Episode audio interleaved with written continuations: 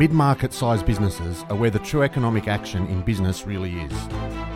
They are nimble and agile, they're factories of growth, they lead in innovation, and they're early adopters of tech. These enterprises need the right tools, support, and environment to flourish. But sadly, they're often overlooked and undervalued. Not here though. This is the Mid Market Matters podcast, and I'm your host, Craig West. We'll explore pain points, growth strategies, and how to find the competitive edge. Welcome to SME Radio. In this episode of Mid Market Matters, I'm joined by Paul Jansz. Paul's the National Network Manager for Professional Partners, working with C2 Capital, and he's got quite an interesting background and experience working largely with accounting and professional services firms around increasing the client service value proposition. We're going to ask him about that in a moment. Uh, firstly, Paul, thanks for joining us. Thanks, Craig. Thanks for having me. Mate, um, I'm really interested. Just a bit of background. Tell us, sort of, you know, a bit of your history and your work experience and how you got to be where you are now. Geez, yeah, yeah, yeah. Um, it goes back a little bit. Um, I suppose I spent uh, 10 years when I first started working with Kerry Packer's Sporting Magazine Group. Um, so that was sort of between oh, 89 and 99. In 99, I joined a company that was working within the accounting profession. They were an accounting firm. They were a fairly large financial planning business, and they also had a fairly large business advisory business based not far from you in Sydney. And they had a Victorian office as well as a Brisbane based office. That really started my entrance into the accounting industry. Um, I suppose from there, I went on to um, manage a business out of Hawthorn here in Melbourne that had an office in London. Again, a very large accounting firm with an advisory business attached to it. So I was um, a part of their general management, global management team based out of London. Came back here in probably 2004 and I went straight to the Gold Coast and I opened up my own training and coaching company to the accounting industry. So one of the key things that we identified back then was, and the company was called GPL, so Growth, Profit and Liquidity. Yep. And we, we, we basically helped accounting firms to grow um, to create more profit and to add greater cash flow to their business.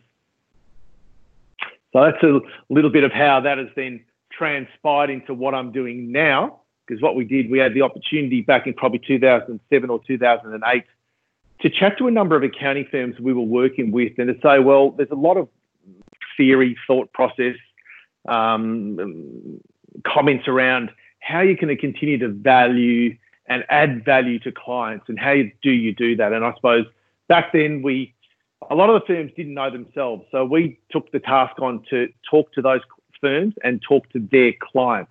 So we ran a lot of, as you probably remember, we ran a lot of different focus groups, which was brilliant.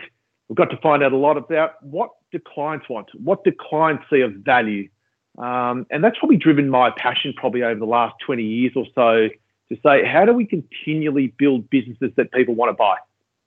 And from the accounting industry, it's probably something that they they wouldn't typically do. As we all know, it's it's, it's a compliance driven market. Um, there's government changes, there's stimulus packages, there's single touch payroll, and unfortunately, it's a part of the industry, have to react to that. So it's a bit more of a reactive process. But for some of the firms that are in a different mindset, they also want to focus a lot more on how do we provide our clients with what they're looking for apart from the tax element of what we have to do as companies and individuals. Yeah, because I think that's, that's of, the compliance and tax stuff as a business owner really doesn't help you. It, it keeps you out of trouble with the tax office and it's got to be done, etc. But it's not it's not adding a lot of value to your business day to day.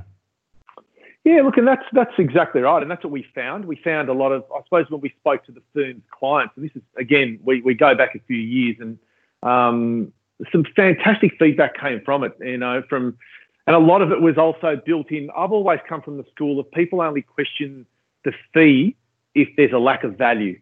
If you can demonstrate the value, people yeah. will never question the fee.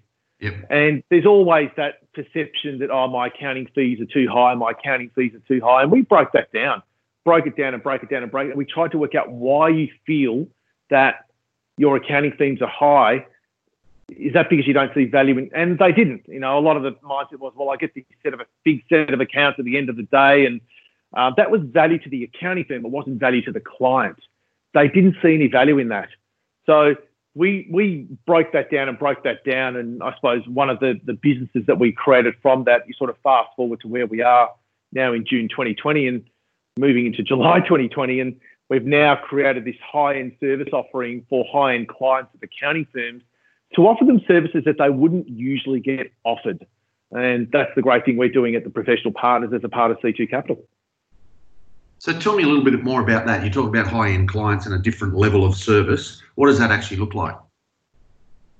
Yeah, look, I think uh, again one of the things that we did, and I, I, I believe in always researching and always chatting to your target audience. So um, when I came back, I had a stint over in Los Angeles, came back to my birth home of Melbourne, and decided that as a part of C2, if we were to offer something a little bit different, we need to work out will people actually buy that service or that product. And from our point of view, it's a service. So I went and actually spoke to about 20 firms. This was uh, probably October 2018, um, and said, look, this is what the market has told us in the past, but things have shifted. There's no doubt things changed. Is this something that you believe that you still want to build and offer your clients as a part of a high-end service? You know, most again, we used to do the sums around, um, you know, 80% of the revenue gets derived from 20% of the clients. They're usually the high-end clients. How do we continue to deliver a high-end service, or what I what I used to call almost like a private service? Um, and some firms have done it really, really well, and others are saying, well, how can we replicate or model what they've done? And that's effectively what we did. We then took about 30, 35 firms into a session on Feb 14. I still remember it was Valentine's Day um, 2019 and said, if we were going to do this, let's work together in a collaborative manner to say, how do we bring this to life? And what are all the barriers that you would put to us to why you wouldn't do this? And we ended up with a service model now that is is delivering great things to accounting firms, uh, which is pretty awesome. That's fantastic, mate. And i would imagine the things that you see accounting firms, you know, client service, etc., it would apply to other industries as well. Hundred percent. And I think if we looked back, and I think the let's call it the the internet has changed a lot of things, and being cloud based has changed a lot of things. Um, you've only got to look at companies like Spotify, um, Uber, Netflix, uh, which are probably, to be fair, now in 2020, my, my kids that's all they do. Spotify and Netflix. They're probably not, you know, they're probably too young to jump in Ubers. But it's fair to say that's what we we are now using because if we were while we you know if we weren't happy with the current system or if we look at Uber, um, you know, dominated by the taxi industry, there was a lot of reasons why you know we started to use these rideshare companies mainly. And I know they've had a few issues with this, but mainly because of safety, um, mainly because of you know, we don't hand over cash. Um, the credit card charges that we used to get from taxis, the fact that they'd go the wrong way, um, and then there'd be additional charges. Personally, that's how I viewed it, and that's the reason why I started to use things like an Uber. And living over in the US, you know, you can do a two dollar ride. You know, it's, it's so cheap to catch Ubers in the US. And then you come back here, and there, then there's more rideshare companies that are doing it. But you can track your progress, you can check you, you, you know, you can track your wife when they're going out with the girls. Like, and you can track your kids when they're going out in things that the taxi industry wasn't providing us. So therefore, there was a there was a real opportunity for disruption. Same as Spotify, um, same as Netflix. That's all we do now. We just stream, don't we? That's the new norm. Absolutely. We don't go out to Blockbuster and have our normal Friday night pizza with a video. We don't do that anymore. Um, I'm old enough to know that we used to pay 30 bucks for a CD or I've got heaps of vinyl under my stairs here. Again, you pay a lot of money. That's now coming back to life, which is great. But we're now just we we we've got unlimited of streaming for ten dollars a month. Phenomenal. Yeah, it is. It's certainly different to uh, to, to the way that we grew up. Um, I'm interested to hear how that applies to to other particular businesses. You've talked about some great examples there with Uber and Spotify and so on. Um, this issue, though, around you know, changing to what the client actually needs rather than what you think they might need, um, runs through a lot of businesses and a lot of industries. So I'm interested to sort of see how how what you've applied and built with the accounting firms can work in other areas. Yeah, cool. And I look again. I've always I call it the Richard Branson theory, and I think while Virgin are probably going to announce their new owner tomorrow.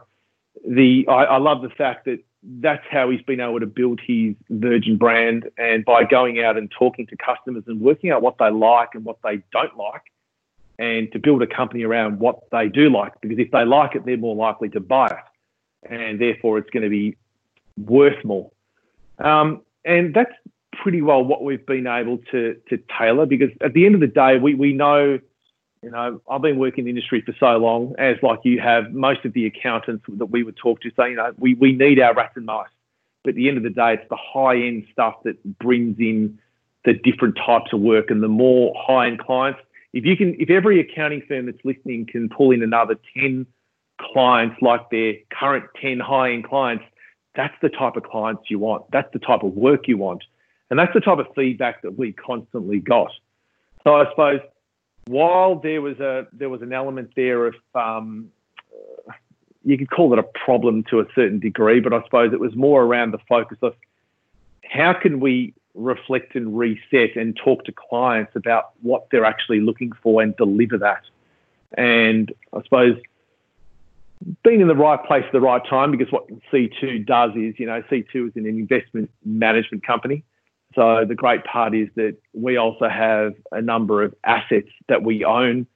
Traditionally on land and then commercial properties, and we tenant those out. A lot of clients like investing in bricks and mortar, and that was a lot of the comments that we got around what we were doing. A lot of clients want to have above average returns. They're sick of getting the 1.4% in the banks. Um, so they're, they're willing to, and especially if you've got cash sitting in super or whatever it may be, so what we're able to do is provide this high-end service to the accounting firms, however they wish to run it. And it was about how can we bring that out? And I did a lot of work with PwC private out of Sydney years and years and years ago. And, you know, they're a PwC private, very separate to their PwC business. And, you know, there's 19 partners there in Sydney and they're dealing with high-end clients. And all their high-end clients want high-end service offerings maybe service offerings that may not get offered to the rest of the market. And they talk about, you know, the old scenario, the rich get richer. Well, they get richer because they get different opportunities, opportunities that maybe other clients may not get the opportunity to have a look at. Um, so we we did a lot of modelling around that, and I in that in that session on February 14, um, that was what I presented. I said, look, this is what PwC Private does. They they work in three key areas. One is businesses they work with families, trying to take them into family offices. They work with individuals, trying to take them to ultra high net worth individuals. Is there anyone here that doesn't have businesses, families, and individuals clients? Not one hand went up. Okay, good. So therefore, the, the, the thought process is how do we take that to the next step? And how do we start developing these businesses that are going to be more profitable, which means they're more profitable, they want to invest more, families, generational wealth. Everyone would like to have families that are creating generational wealth as clients and individuals that go from a normal individual to an ultra high net worth individual. Simple model. All we did was replicate it, and we've been able to work with a lot of the firms over probably the last 18 months now to develop that and grow that model. Right. Is there anyone else doing this in the accounting industry? Look, it's a good question. I suppose um, not that not that we're aware of. I suppose you've got your PwC privates at that level, um, you know, and probably the let's call it your even your your second tier firms that would that may be doing it. They're not our target audience. I think that there's a lot of one to three to four partner firms that are saying, how do we take our service offering to the next level? What else is available? If the big boys in town can do it, why can't we do it? And sometimes it is a mindset, but sometimes it also the fact of someone else testing it, making it work, and then saying, well, this is easy to replicate. We just need to work with people that and collaborate with the right people that can actually bring it to life. So um, yeah, look, it's it's it's it's pretty cool what we've created. That's great. And so, you know, who else is doing this? What other companies have created this kind of emotional, you know, model and attachment built on customer needs or customer service? Oh, look, I and I'll, I'll stay with sort of what I mentioned before. I'll, I'll say Virgin. Um, I think Virgin's the first one. You know, there's a lot of. Uh, I used to be a Qantas flyer as an example, and a Qantas frequent flyer, and then suddenly Virgin brings out. Virgin became a lot sexier, let's call it. Um, you know, and, and if we go back to the days when when Virgin first started and Branson probably owned a lot more often back then, and you can think about the what they brought to the table. And I think the it's more the emotional. What does it feel like when you um, go from you know, let's say their you know their velocity program. You start with red, and then you go to gold, and then you go to platinum. And how does it make you feel when suddenly you get lounge access? Suddenly you get to bring your friend into the lounge. Suddenly you get to board mm. the plane before everybody else. It actually does make you feel very, very different. It's no, it's no different to um, you know, the people that are actually, again, the clients that may be at the higher level that have got a personal banker or a private banker. When you get a phone call and someone says, Oh, look, I'm your private banker, how does it make you feel? Makes mm. you feel special. And yeah, that's absolutely. the same sort of emotional feeling that we've tried to drive through the service offering that we've created. So we want those top clients or those high end clients to feel special rather than just driving the compliance work that typically takes place. Um, and for us to, you know, there's been an educational side there, there's been a mentoring side, there's been a coaching side. That's, you know, a lot of my background is in that as well. So to, to, to just, you know, coach the firms through how we can start to do this well and then test it. I'm a big fan of testing things and getting out your screwdriver and tweaking it. Testing it, getting your screwdriver and tweaking it because not everything will work for everybody. And it's about being, again, using that collaborative type of manner to just make sure it works for people. Okay. In terms of business owners that are, you know, might be listening to this and don't get this level of experience and service from their accountant, um, what would you say to those? What advice would you give to those business owners around how they how they remedy that? Yeah, look at the, look. That's a that's that's a really good question. Um, I would say start talking to your clients, but start talking to your clients about other things than tax because that is something that, that a lot of people feel comfortable doing. So that's their comfort zone. I'm putting up my inverted commas here um, because people like to stay in their comfort zone. They don't like change. Most of us don't like change. That's just a that's just a proven fact. So I think the, the the bit of advice I would be saying is have a look at the sorts of things that you can start talking to your clients about and be open to that type of conversation. Find out what they like, find out what they feel is value, because what can come from it, and again, the coaching side comes into this, and a lot of the you know the the different other consultants that are out there will share this as well. Is that that can then create up an opportunity if you start doing that with your clients. Think about the knock-on effect that you're now coaching your client to do that with their clients. And it's about making sure it's a bit, you know, if you're going to open up a new line product or whatever it may be, or service, whatever it may be, go and test the market. There's not a better market to test than the people that are currently your customers, not new customers. Mm. So I think there's a lot of, you know, from that point of view, I think there's a lot of, call it money being left on the table, um, where we, we sometimes go searching for new clients, but we're not adding greater value and opportunity to the existing clients. So yeah, I think it's absolutely. just a, I think there's a great opportunity there for a lot of firms, but only the firms that want to do it. And I think the ones that want to do it, um, I saw the Accountants Daily Awards only came out last week, and there's a lot of exciting firms there. They're the proactive ones that are getting out there and doing it, and you know it's it's fantastic to see that sort of stuff. All right, good, mate. Before we wrap up, I want to ask you two things. Firstly, your number sure. one tip for business owners to be more successful. What's the number one tip? number one tip. Look, it's a, it's a, it's a great question. Um, I would be, you know, I think uh, I've, I've, always believed in making sure you surround yourself with really good people. Um, I've always believed that people are my number one asset. While clients are important, if you don't have people to service those clients, again, it goes hand in hand, but I'd always put my people first. I'd always be saying, make sure you employ well and you fire well. Um, because if you if you don't fire well as well at the same time, those people can be quite toxic to your business and bring down the culture of what you're trying to create. So I'll always bring it back to the people side and make sure the people that are in your business just continue to support, continue to mentor. Um, you know, it's it's sometimes the little things, you know, the pats on the back, great job, great job, you know, and just continually surround yourself with good people. You can't do everything so you've got to work out what you're really good at and then find the other people to plug those holes and let ego go. It's not about ego. Okay, so it's about making sure that you're doing the right thing by your client. So there's probably a couple there, I suppose. Sorry, you asked one. That's good. Very good. Paul, how do people get in touch with you if they want to find out more? Um, they can reach out on uh, email. They can they can paul.jansz at c2capital.com. Uh, they can check out uh, our website. Unfortunately, we're going through a bit of a revamp at the moment, but c2capital.com is our site. You can check us out. Um, shoot us a note. I think that's probably the, the, critical thing. You know, we, we do run, we've been running a lot of different virtual lunches as well. So just to the industry, I, I love providing an educational platform. And I think that's one of the great things that we're continually able to do and just share great IP with people. And whether they choose to take it and run with it, fantastic. If they don't, that's okay as well. So that's probably the best way, mate. Fantastic. Paul, thanks for joining us. Really great stuff. My pleasure. Thanks, Craig. Thanks for listening to Mid Market Matters. I hope you found this episode helpful and informative for your business.